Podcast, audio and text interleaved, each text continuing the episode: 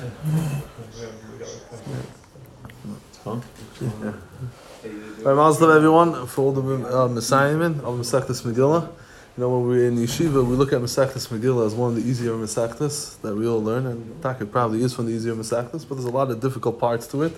Can't overlook all those Ein Bein blot, and some of those Haggadah blot, and then some, you know, the basic Knesses blot are not easy. You know, we look at it as an easier Masechta, but there's taka some difficult uh, uh, blot to it. And it's uh, it's an accomplishment to finish any Masechta. I mean, Megillah has its hard parts, but uh, it's it's an accomplishment to put the day in, day out, to go ahead and be Meshubid on uh, thirty, whatever amount of days, thirty-two days, to go ahead and be Meshubid to finish a whole Masechta like Masechtos Megillah. It's taka an accomplishment.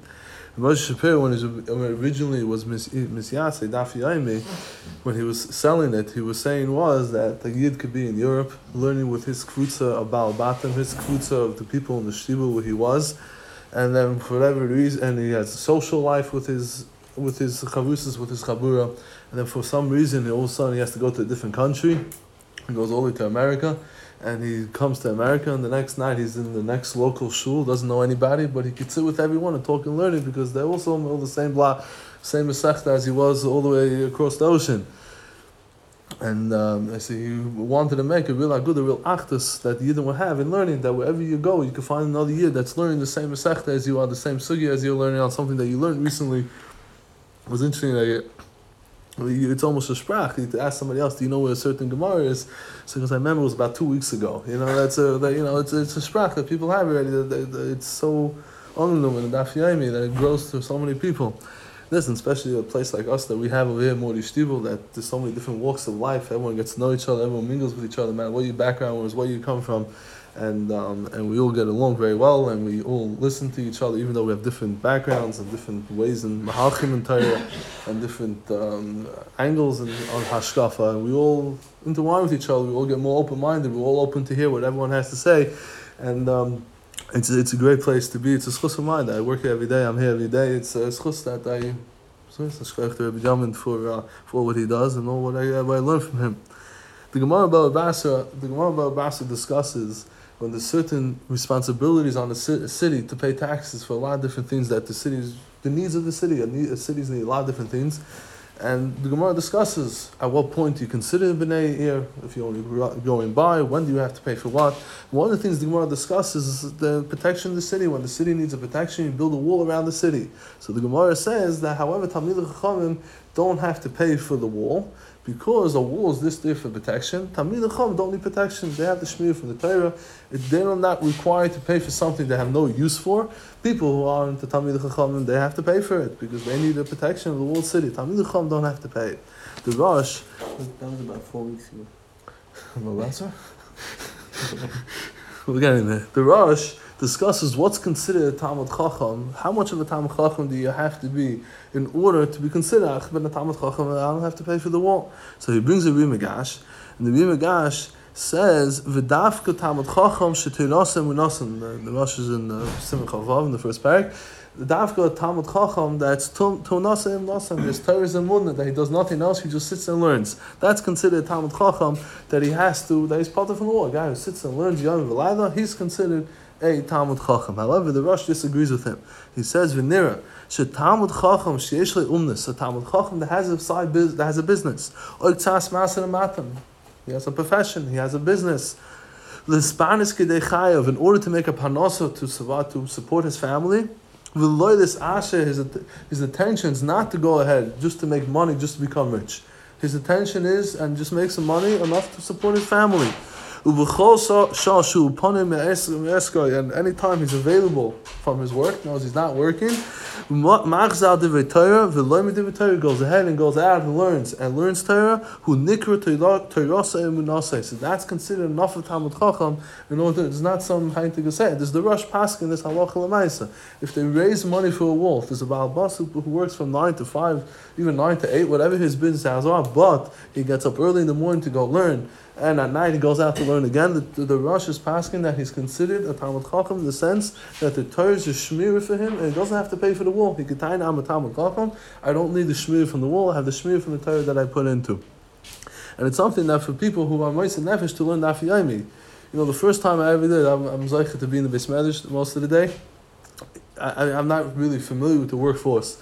And one time, a a, a, a working fellow here in town wanted to copyright some a learning during lunchtime, and he hired me to come to his office to come learn with him, uh, to come learn with him for twenty minutes, a half hour, whatever the case is. It was the first time I really realized what it means, a guy who's in the middle of the day, focus on his business and taking his business and taking his business seriously, obviously Eilach as well, and pull him out of the business and try to learn with him a shtickle gemara. It's a very difficult thing. And the Baal Batim who Taka put in the effort to work a business, and the Moisei Nefesh to come every morning and every evening to chop around a block gemara, it's a real, it's a real mysterious nefesh. The Minchas Chinuch in Mitzvah Pei Tes discusses on Hilchas Pesach. By Hilchas Pesach we find a lot of mitzvahs that are very tied down to time.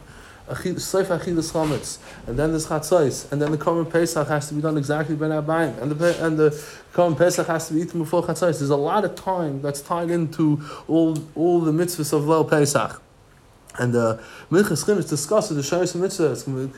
You know, his whole seif is built around giving Tamei HaMitzvahs, and he says, why is there so much focus on so much time? Basis of all the mitzvahs of Pesach, he says the fish if you want something to be done, something to last, it has to be a constant thing, it has to be tied down to our time. You do adova, he says, it's a kol b'nei adam for everybody, that in order for something to last, it has to be a constant tied down to time. Obviously, Pesach is Yisraelis Emunah. Tziva Hakel HaBaruchu Shenasin Yonu B'Seder U'B'Kviyazman L'Chol Dov Dov Midvarav. It should be a constant set time. That should be constant, and this is one of the things that we see from Daf Yomi. It's a very difficult thing in order to finish Shas. Obviously, it's a tremendous thing, which is a Masechta from what we call an easier Masechta. It's not a simple thing, but do it in thirty days. It's not an easy thing. It takes a real constant, and the only way it could really be done, the person's established in the Seder Kavua, in order that it's part, it's a schedule of the day. It's not something when I have the time, I'll quickly chap the daf. It doesn't work that way. A person will fall behind very quickly and they try to catch up on time blot. It's a, it's a, it's a real job. Because the Daf Yomi, as we all know who do it, it's something that doesn't stop. It keeps on going. It doesn't wait for nobody. And in order for it to do it, it has to be established officially on time. The the the Gaon. The guy on the Gemara, when we're going to ask, one of the questions that we ask in the Eilam Amish, the first question, will you kivei as man the Torah? So, Bashab Shad is, was the person kivei a time? The guy in our Torah says that that the word um, kivata also in, in brings Psukim and Mishlei and in Malachi, also mentions the Lashon of Geneva, stealing. He says, "Kavoyim u'loshen hakasu kveres ki'itin nefesh kishatim im gazel eis mitalosay." He says, "Loshen is stealing. Kavatim atayru is a person go ahead and stealing time for, that he doesn't really have in order to learn." The Eivish is going to want tefiyos. Yes, yes, you had kivitim time. You had time that was easy for you to learn. But is a person going to go ahead and steal extra time from his day-to-day life in order to sit and learn? And that's something obviously. Um, the um, the ones who are Ma'arich on the Gaon explain what what's the uniqueness of this? Why is it such a big thing that the Eibusha asks? When I had time to learn, I learned. Is it maybe extra credit that I'll learn the time that I didn't really have? What's the special idea? So they explain because someone who steals time shows the chashivas for something. If a person's always out to grab more and more and more, so if he has time, he's able to do it good. Obviously, then you have to learn. But to go ahead and also chap around other times that a person's not holding my learning, but still chaps around a minute here, a minute there, while he's waiting on hold, he's already thinking and learning. He's uh, he's waiting for, uh, for waiting for uh, some appointment, and he's chapping around learning. That itself shows the chashivas, what a person's appreciation has to it. And that is to help him that we talking Moisei Nefesh for the daf. It's a serious thing. It's a real accomplishment. And you know, it, I remember I remember the last year Hashash Shmuel was saying the Hadran, and he asked the question. He stopped in the middle of the Hadran and he asked, "Why do we say all the sons about Papa?" Uh, so uh, yeah, in the Hadran we all mention about Papa's name. So he said that uh, that. That shows that he had ten sons and he didn't give up on any of them. From the first one to the last one, he put all his kaiches for the chinuch of every single one of his child to show the guidance in that. And I'll sit next to my brother, Rav from Coventry, and he tells me he heard a very interesting pshat. He heard that every single time he made a siyum, he used to celebrate the siyum. Through the, uh, to show the, his children the simcha that I have in finishing the Masechta. And and through that, it brought up his children, the chashivas of Torah. When he celebrates him, a lot of people feel, I learned Daf Yomi, I learned it a little quick, I don't learn it so well. Uh, you know, but just to give over the simcha that I accomplished something, especially now we have small Masechtos. So you finish Shabbos, you finish Avim, you finish Pesach, you these big Masechtos, I'll make a seam. I finish these easy, these small Masechtos, every month I should make a seam. Yeah, we should have to go ahead and make a seam to celebrate with the Bnei Mishpacha. Show them the Mishpacha what's chashiv to us.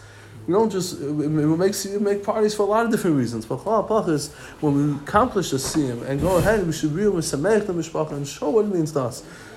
If you're not holding by something, maybe just give your children extra candy that day to take along. It's the candy. Tati finished the Masechta today. They can really, the children should realize that we, we feel accomplished. This is special to us. And they wish to help him. We should go ahead and invite him, invite him, Mayikotan.